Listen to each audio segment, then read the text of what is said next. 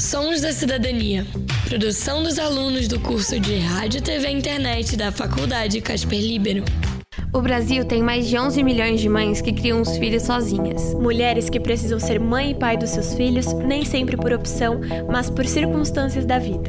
A maternidade solo cresce não só por ausência do sobrenome do pai, mas também por histórias de abandono, viuvez ou descaso. Meu nome é Elisângela Duque da Cruz.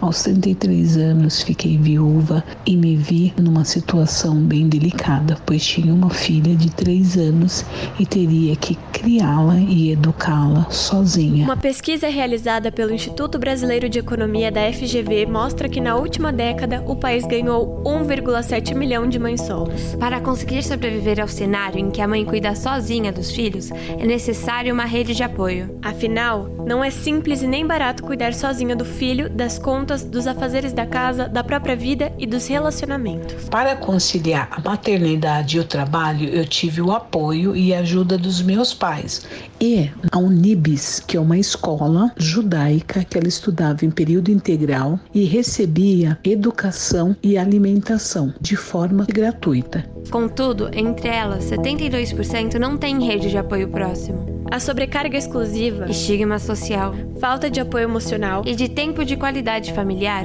podem ter um impacto significativo no bem-estar psicológico da mãe e da criança. Meu nome é Camila Nakazone, fui mãe aos 17 anos. Eu era uma adolescente que mal estava entendendo o que estava acontecendo comigo. O pai da minha filha, na época, era meu namorado. Ele não quis assumir a paternidade e quis seguir com a vida dele.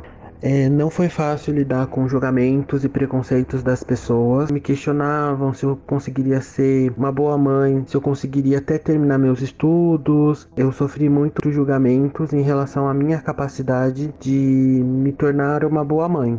Mãe Solo, reconheça a sua força. Sons da Cidadania. Produção dos alunos do curso de Rádio, TV e Internet da Faculdade Casper Libero.